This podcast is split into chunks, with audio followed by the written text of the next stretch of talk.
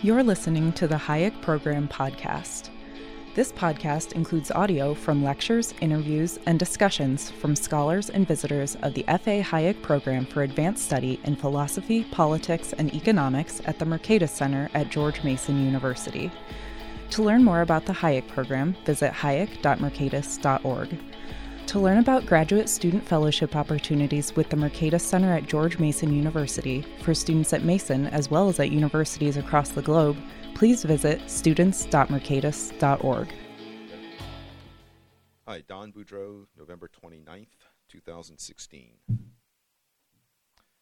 Hi, I'm Don Boudreaux, Professor of Economics at George Mason University. I'm here today with one of my heroes, uh, my colleague Dick Wagner.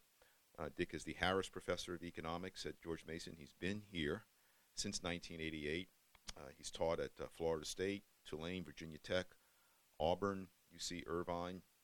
He earned his PhD at UVA back in the mid 60s, writing under uh, Jim Buchanan, our late colleague Jim Buchanan, who won the Nobel Prize in Economics in 1986. And uh, Dick has been for 50 years now a major contributor uh, to uh, the public finance, public choice, and Austrian economics literature. And, and uh, although contributing now for 50 years, he's still uh, an active uh, scholar, uh, churning out books. I think once about once a year, it seems. Dick, um, so welcome to this podcast.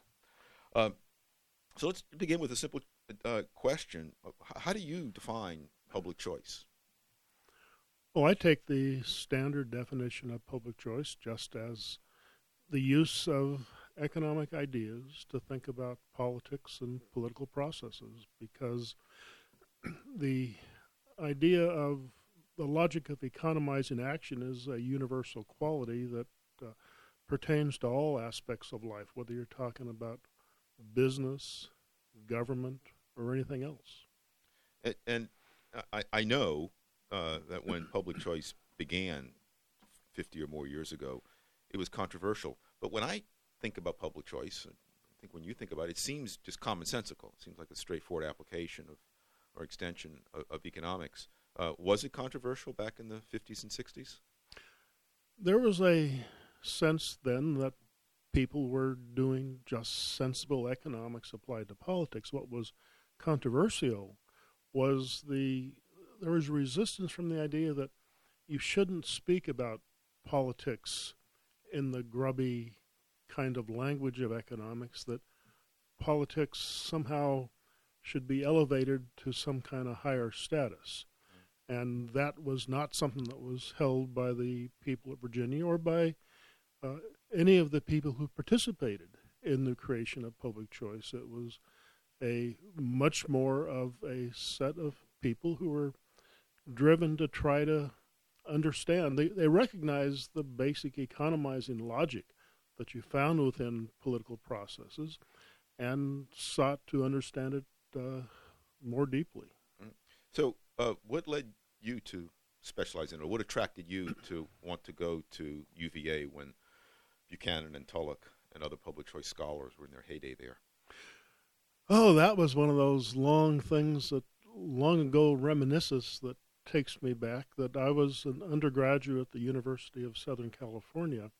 And in my junior and senior years, I had come to realize that I just was a natural bookworm and liked the idea of spending my life uh, reading and writing. But I had the trouble that I liked the logic of economic theory but I liked the material that I had in my classes on political science. And in my senior year, first semester, I had a class from a fellow named Richard Bilas, who had just joined the faculty from Virginia.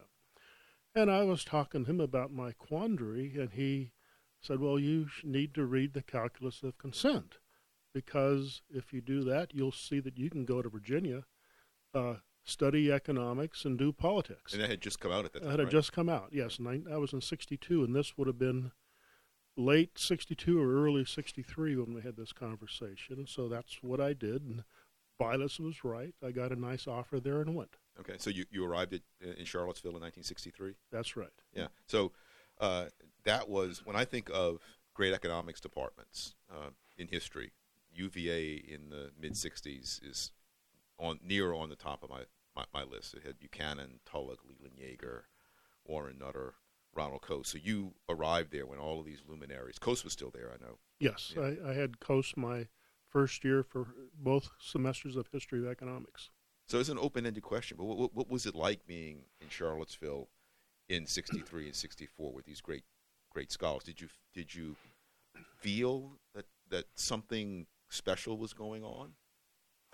No, I'm afraid not. I didn't feel anything special. I think I was too dumb to feel anything special. I, I was You were in too classes. busy as a first-year graduate student. Well, as a first year graduate, I was horribly busy, and uh, and I was certainly very interested in what I was doing. But I just thought of those all as as as just smart people, but not as I didn't, I didn't have any recognition of a revolution of some type really in motion. hmm And and was Buchanan? Uh, of course, this is long before he won the Nobel Prize. Was Buchanan the luminary on the faculty then? Oh, even back then he Yeah, was. Yes, uh, you know, most, as it turned out, most people, students who had strong professional ambitions at that time, wanted to write their dissertations under his supervision. What was he like He in, was in the classroom and and as a mentor? in the classroom. He was all business, totally serious. He liked to elicit student participation in the classroom. He would. Uh, he probably never lectured more than three or four or five minutes without asking someone a question, and, uh, and going through the room that way. And it was, but his questions were always from the point of view of he had some work that he was doing, some papers he was writing, or books he was writing, and he was reviewing his thinking. But his method of teaching was one where he never would talk about things that he was absolutely convinced were finished. All he wanted to talk about were things that were underway and in progress.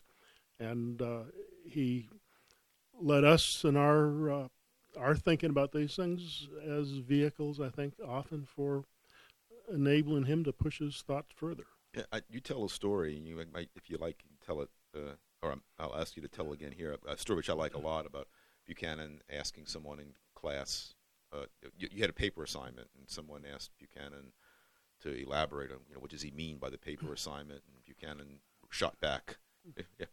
No, that was me. Oh, in, oh. in my uh, very first class with Buchanan when I went to graduate school there, and so it was September of '63, and I had his public finance class, and he gave this started off he introduced the class by or the, the assignment by saying that he has heard it said that if a I don't know, was a gra- recall it was a grasshopper or an ant or something, but if it were nine times as big as it currently is, it would it would just crush under its own weight. And then he said, "Well, you know, there's a problem of fiscal dimension here because governments have just exploded uh, from what they were in 1900, and so for next week, I want you all to write an essay on the problem of fiscal dimension." And I looked for a second and I shot up my hand and said, Mr. Buchanan, can you please tell us what you're looking for a little bit? And he, without blinking, just shot back, Mr. Wagner, if I knew what I was looking for, I wouldn't care what you think about it. yeah, yeah, and I just felt like sneaking out of the classroom and never coming back. yeah. But you, it says a lot about the the both the way Bu- Buchanan thought and the use that he had for students, you know, the respect that he had for students to actually solicit genuinely good ideas from them. Uh, so tell us a little bit uh, more about uh, some of the oth- these other luminaries who I I admire a great deal. Ronald Coase, Nutter, Yeager.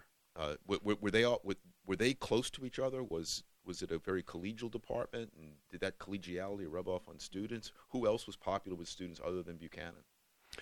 Well, all of those other faculty were were popular, not so much as Buchanan, but uh, you know, Coase was someone who was wildly popular among the students. Uh, so he taught both history of thought, both semesters. He also taught a course on public utility economics.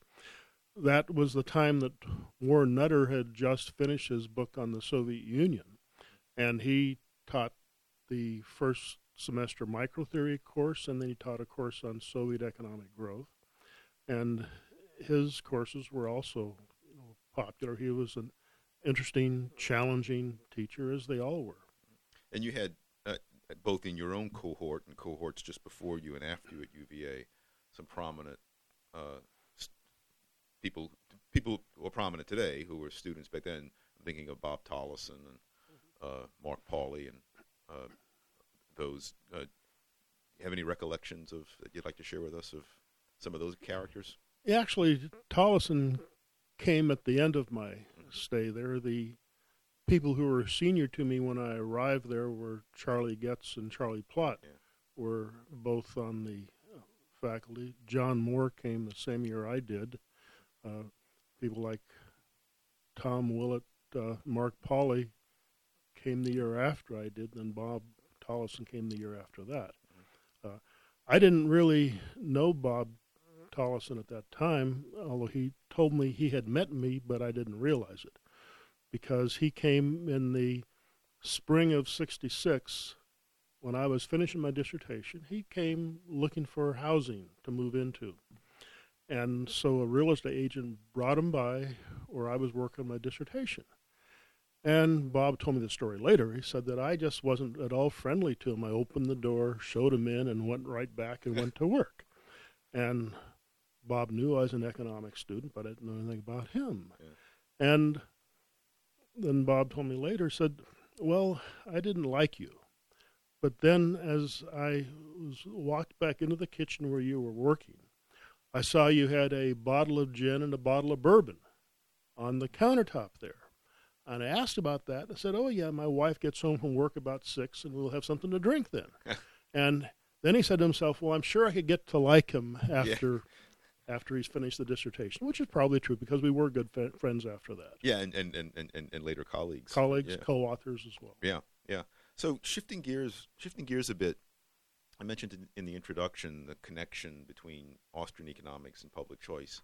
Uh, I'm not sure how natural a connection it is, but certainly there, there is a connection, at least through Buchanan's own own work. I know he was citing uh, human action in some of his earliest works, on on public finance. Um, so, how did do, do you have any uh, knowledge or insights into how or why Jim, unlike most economists of his generation, uh, grew favorable toward the Austrian tradition? He accepted it. He didn't buy into all of its premises uh, and tenets, but he was always very favorable to it. And by, I think by the by the 1970s, he had become a real champion of subjectivism and the Austrian approach. And I know you yourself are can be described in, in that way as well. Uh, what what caused? What is it about Jim Buchanan that attracted him to Austrian economics, and how do you think it influenced his work? Well, I think most importantly that the entire program in Charlottesville associated with the Thomas Jefferson Center for Studies in Political Economy. And, that, that, time, that, was founded by Buchanan and Nutter, by right? Buchanan and Nutter in '56. But the original title was Studies in Political Economy and Social Philosophy. Now, uh, Buchanan, Nutter, and someone else who was important at the time, Rutledge Vining, were all students of Chicago, all of whom had very strong degrees of reverence for Frank Knight. Mm-hmm. And uh, within that influence that the the courses that were taught by those people as well as by Leland Yeager, uh, we found in our reading lists and in conversations uh, references to Mises, Hayek. It was as if all of these people were part of a big kind of family that, as any family, there will be points of difference and so forth. But I think if you think of the uh, Thomas Jefferson Center as really a program that was not a program in the spirit of 20th century neoclassical economics at all. It was a program in, that was really a continuation of perhaps the English classical political economy uh, that people like Lionel Robbins uh, wrote about. And it was in that kind of classical tradition where the focus within the classical tradition is economics is centered upon problems of human governance and living together, whereas within the neoclassical tradition, economics is centered on problems of resource allocation. I think it makes a huge difference because resource allocation as your focus means you're referring to someone who allocates the resources. Whereas with human governance, you're focused on the rules by which people can work together in ways that can can generate gains from trade while keeping down the potential for conflict among them. And so that's an approach to economics that naturally leads into uh, the political, the social, and the moral, philosophical uh, aspects of of social science as against the very the, the very narrow uh, scope of neoclassical economics. So that was all in play back then. Did, was there a sense back then that that uh, what was happening at UVA was significantly different from what was happening at at uh, Chicago or certainly at the likes of Harvard and, and Princeton? Mm-hmm. I, I, my guess now is if you reassemble those people together in 2016, uh, they would feel very diff- They would feel that what they're doing is very different from what's being done in the mainstream of economics now. Was there that sense in in uh, 1963, 64? There was certainly a recognition, yes, that the that we were doing different things, but there was still at that time there was much more of a recognition still that we're all engaged in the same profession. Mm-hmm. That uh, people who went through the Virginia program got positions at various universities, uh, had offers from other universities uh, that were all regarded as as standard economics programs. Mm-hmm. Uh, but within those standard economics programs, sure, there was recognition that you're getting somewhat of a different looking economist by getting someone from Virginia, but still an economist. Right. So, uh, yeah. Uh, Buchanan's first, or I think of his first major work, is, is his work on public debt and, and, and uh, demolishing the myth that the debt is not a burden if it's held internally, if we owe it to ourselves, as we say. I know you, you worked on this with Jim as well. Um, a few years after he published his, his book on, on the question. Uh, I've always assumed, I've never spoken to Jim about this, but I've always assumed that his really deep understanding of subjective, the subjective nature of cost in, came in part from the way he pondered the nature of the debt burden. Is that correct? Well, the subjective quality of cost is certainly present mm-hmm. in talking about public debt in the way he did, which was he wanted to treat public debt within the lens of what you might call contract, that public debt didn't have any kind of different qualities from what personal debt had. When you talk about personal debt, you're talking about a relationship between a debtor and a creditor. And that is handled under the uh, auspices of private law. When you talk about public debt, uh, in Buchanan's mind, uh, what you're talking about is the same thing. Now you're talking about some people in their position as lenders or lending to other people as borrowers, but there's an obligation created. Uh, that is the same sort of private debt. The problems that come about is because when you have a government on eh, entering that transaction, notions of obligation really uh, recede into the far background because uh, with public debt, a, if a public debt is created today, people are not assigned explicit tax liabilities today to pay off that debt in the future. If they were, public debt would be the same as private debt.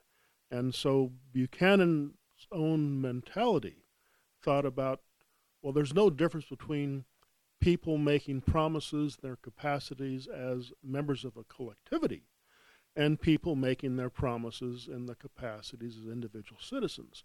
But the Keynesian eruption uh, uh, inverted all that and created such sorts of fanatical notions as don't worry about it because we owe it to ourselves. Yeah, it's it's kind of notion that that you know when you think when once you've absorbed Buchanan's way of thinking about the matter, it's just a, an absurd uh, notion, but it's still widely believed and trumpeted by a lot of prominent economists. It's mm. it's it's it's, it's very depressing, and I think mm. this fundamental message of Jim's is, remains so elusive. Oh, it is. In fact, a an Italian colleague of mine, Giuseppe Eusepi, and I, I spent this last part of the summer in Rome, have just finished a book on debt. The title of the book is Public Debt. Subtitle is An Illusion of Democratic Political Economy. Huh. The reason we call it an illusion is precisely because in people's minds, when they think of debt, they think of credit contracts, of a relationship between a borrower and a lender. Mm-hmm. Now, that relationship is always a specific obligation of one person to another, and that then has to be discharged or defaulted. Right. But when you get to public debt, uh, there is no entity that's indebted. That's that's a fiction. That what public debt means is some people are using the powers of government to to impose taxes with promises to pay in the future on people who did not agree to those things. That uh, on the one hand, you have people in the position, position as borrowers who willingly buy government bonds, but then when you get to the case of of the people as taxpayers, many of those are not willing creditors. They didn't voluntarily lend or, or borrow, but are forced uh, debtors. And so that creates a wholly different kind of relationship. And so that means public debt is intimately involved in things like rent seeking, rent extraction, and these kinds of things, and is very far removed from any kind of notion of, of contract. Yeah, it's it's it's uh, uh, it's easy easier to spend other people's money and to spend it carelessly uh, than it is to spend your own money, uh, and that's especially true if the other people whose money you're spending are not yet born in a lot of cases. Exactly. Yeah. uh, so I'm glad you brought up uh, your work. I'm eager to read that book. By the way, the first I remember the first book of yours, the first work of anything that you did that I read was your 1977 book with Jim, Democracy in Deficit.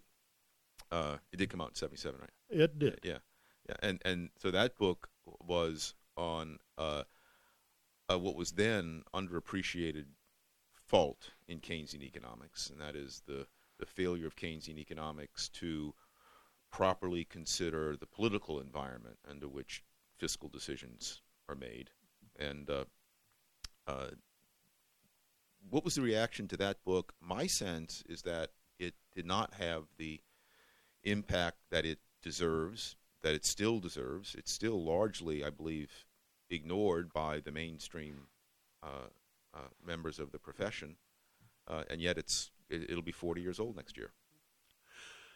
Yes, that's something we were disappointed in the reception. We had some good reviews on it, but also a lot of people just ignored it. And I think the reason, in, in part, has to do with how it is that people think about economics. What does it uh, mean to be an economist? How do you do economics? What is economics useful for? Mhm. That uh, I think Buchanan and I, and I think us here, have a view that the fundamental use of economics is to understand better how the world works. Uh, it's not an engineering discipline. We're not out there trying to uh, force people to do this or that or instruct them how to how to live better.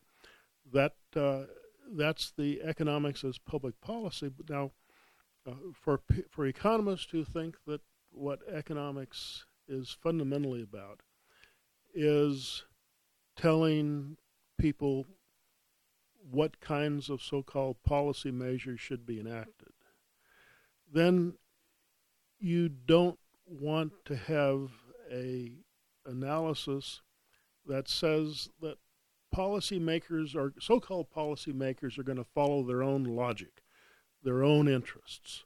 That's what democracy and deficit said. It says Right.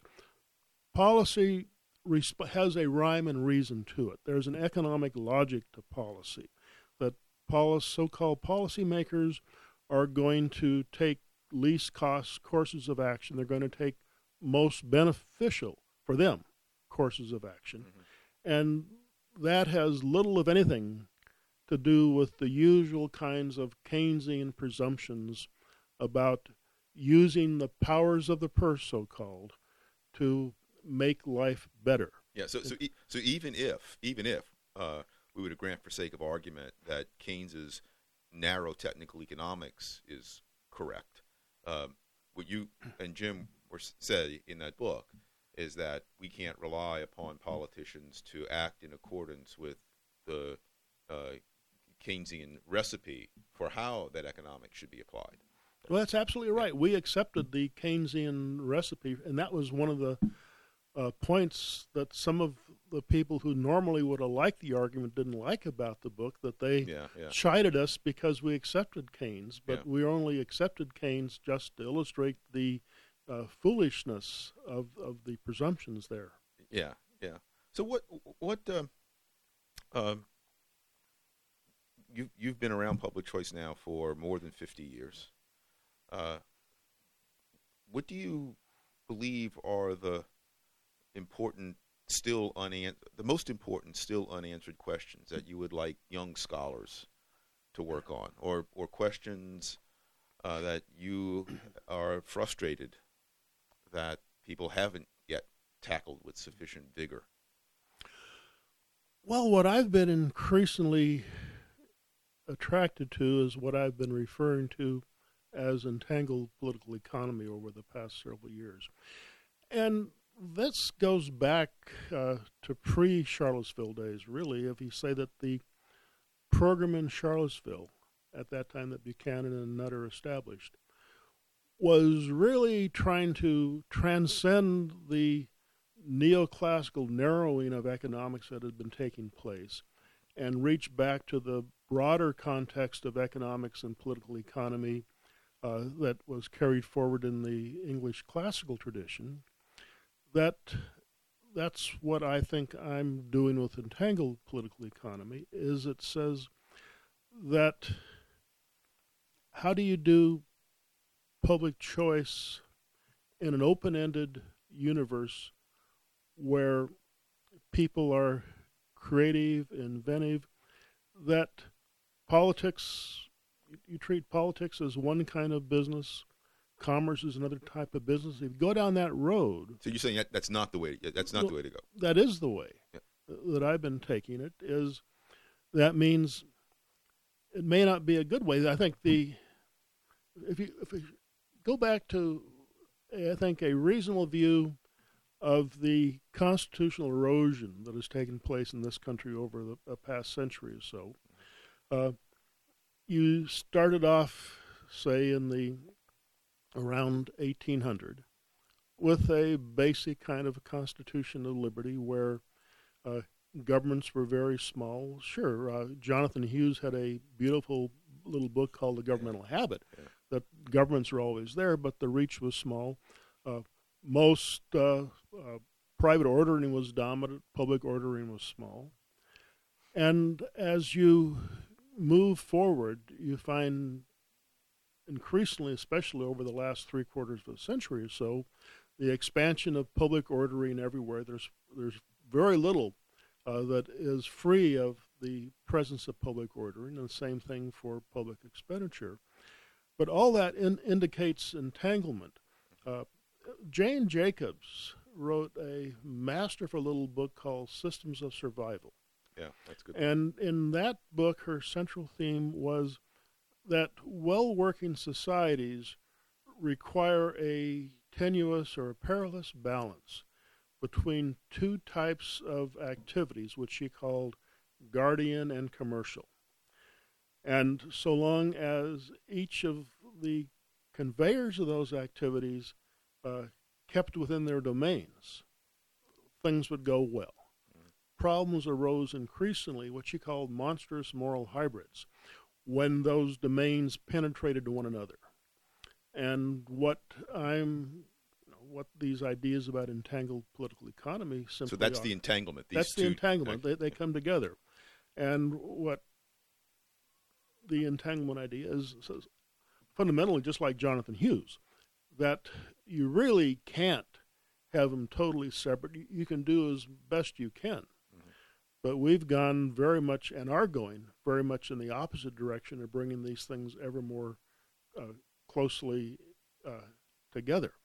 And so increasingly you find that uh, business becomes politics, politics becomes business. Like you take a, such a simple thing, going back to this financial crisis, that uh, there's no such thing as private ordering in real estate transactions and lending transactions. If you're a commercial lender, you have various kinds of regulations regarding uh, what kinds of loans you have to give, to what extent, to how much, uh, by gender, by race, by income, and all these kinds of things, which means that uh, the uh, uh, commercial loan business is very much an entangled mixture of politics and commerce, and that uh, creates terrible kinds of of miscalculations because you have the fundamental problem of effectively two sets of people speaking different dialects of a language because you have commercial people who by and large have capital invested in their business who speak a language of profit and loss.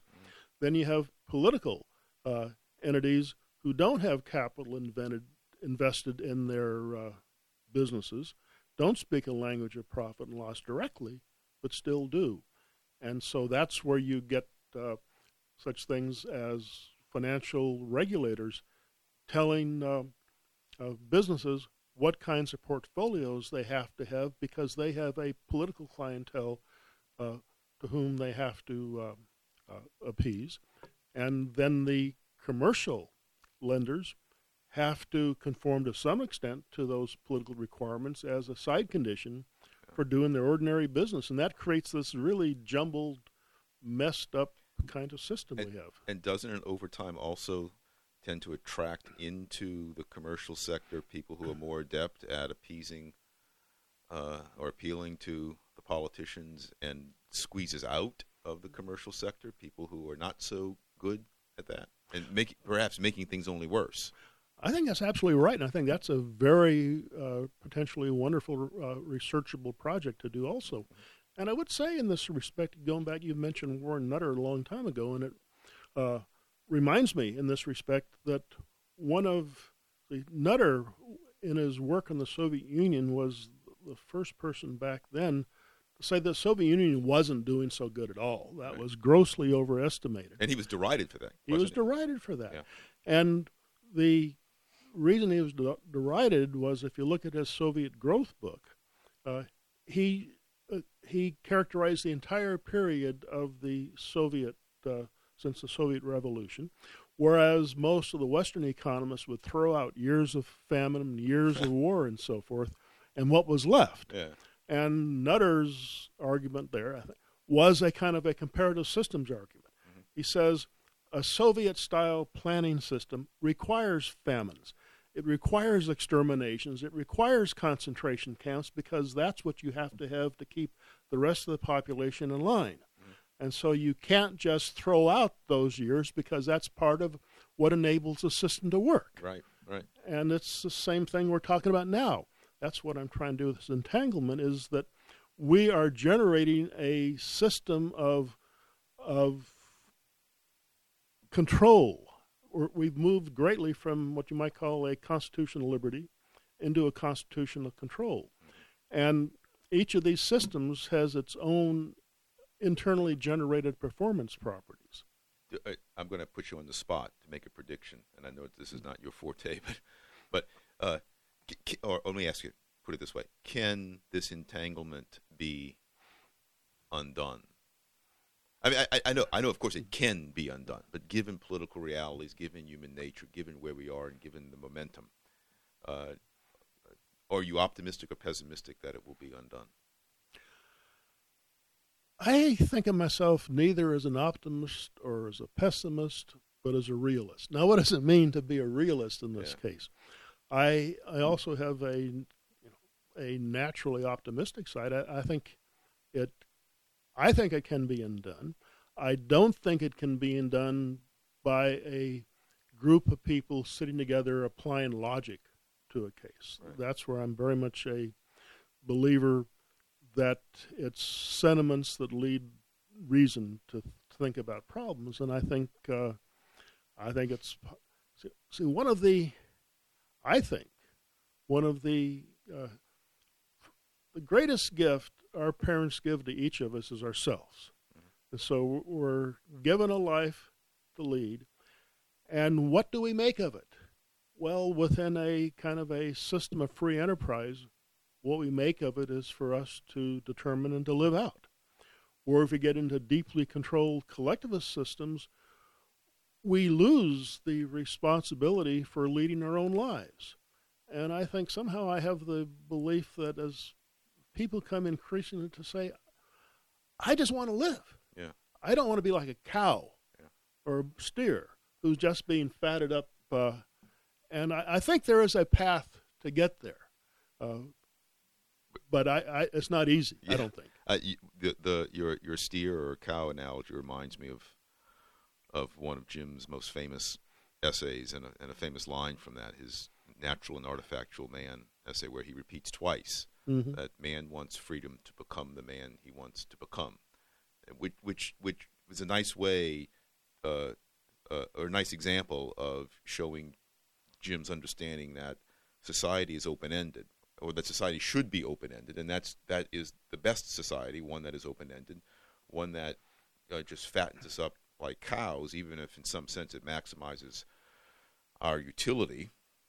Uh, in- in some neoclassical sense, that's not really what freedom is about. It's not really what, what or what economics should be focused on. It should be focused on um, the uh, the the human beings as we are. We want to become. We don't just want to be maximized, uh, and also focus on the institutions that allow that freedom to flourish rather than the control to be handed to someone else. Because it, it, it, is probably the case that if you focus on control, um, it's, it's a short step from that focus to recognize. Well, let's to recognize. Well, let's put experts in charge. Let, let's let's we- we're all cows. We're all sheep.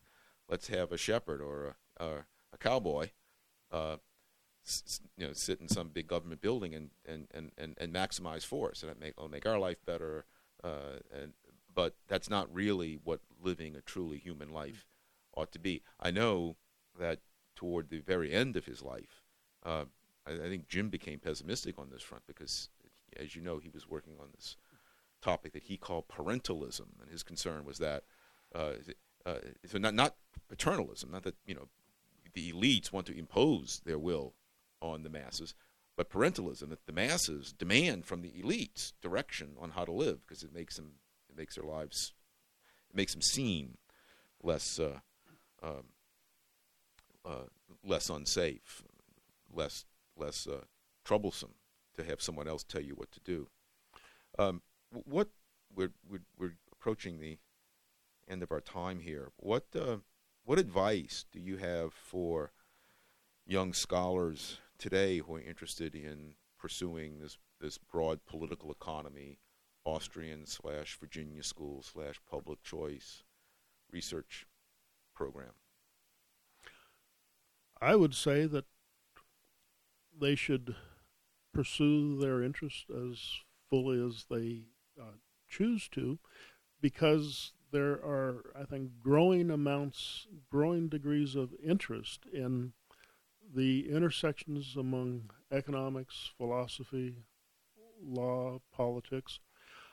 I have a feeling that the scholarly world the old time scholarly world of narrow disciplines is going to be eroding in various ways. And so I think the, for instance, here, I think this Hayek program on Here at George Mason. uh, George Mason on philosophy, politics, and economics.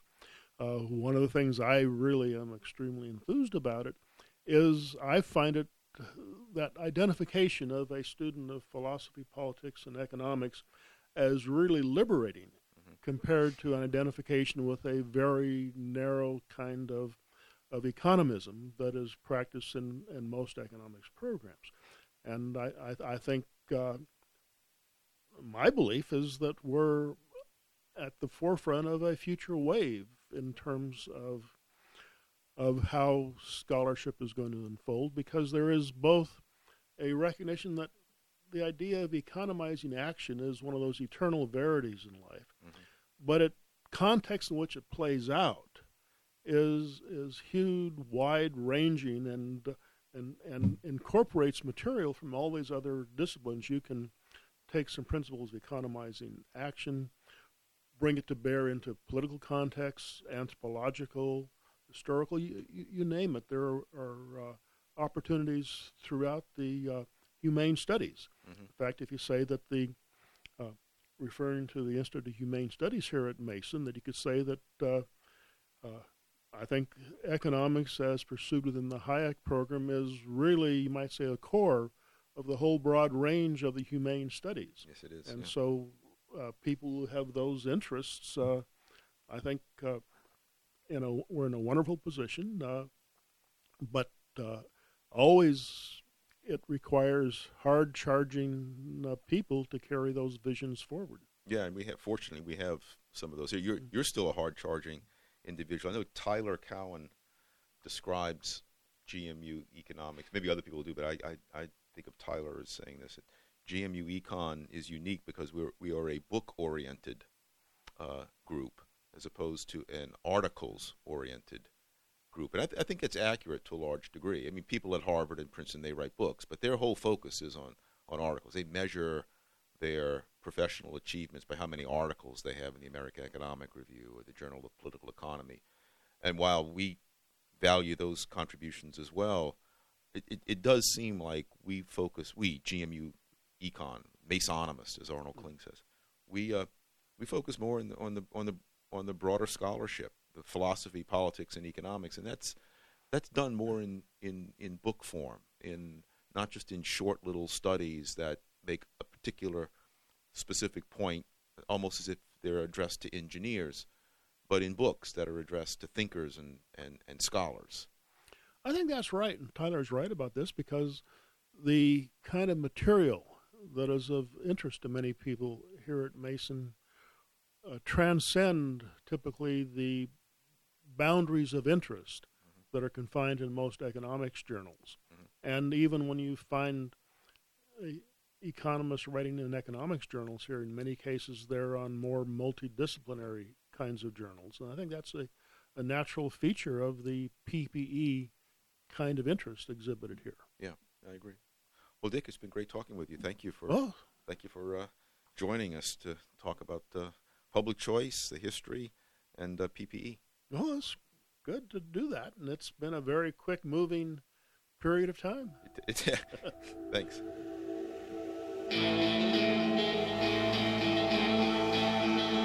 Thank you for listening to the Hayek Program podcast. To learn more about the research, scholars, and work of the Hayek Program, visit hayek.mercatus.org. For more information about graduate student fellowship opportunities for students at Mason as well as at universities across the globe, please visit students.mercatus.org. We hope you recommend students to our programs or consider applying yourself.